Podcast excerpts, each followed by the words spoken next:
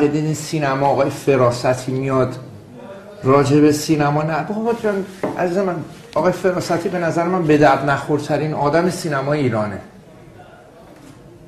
هیچ قدم مثبتی در سینمای ما ایشون بر نداشته است. من معمولا سکوت می‌کنم چون نمی‌بینم این آدم ها رو. خیلی هم نمیشناسمشون.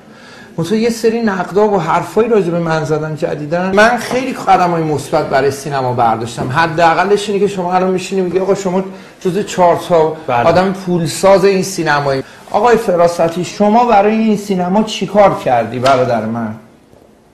شما میشه یه جواب بی زحمت به این جمله ما بدین؟ که محمد رضا گلزار مانکنه راه رفتن هم بلد نیست. آقا دیگه این جوابشون رو مردم میدن دیگه. وقتی فیلم سلام بمبئی میفروشد 15 میلیارد تومن.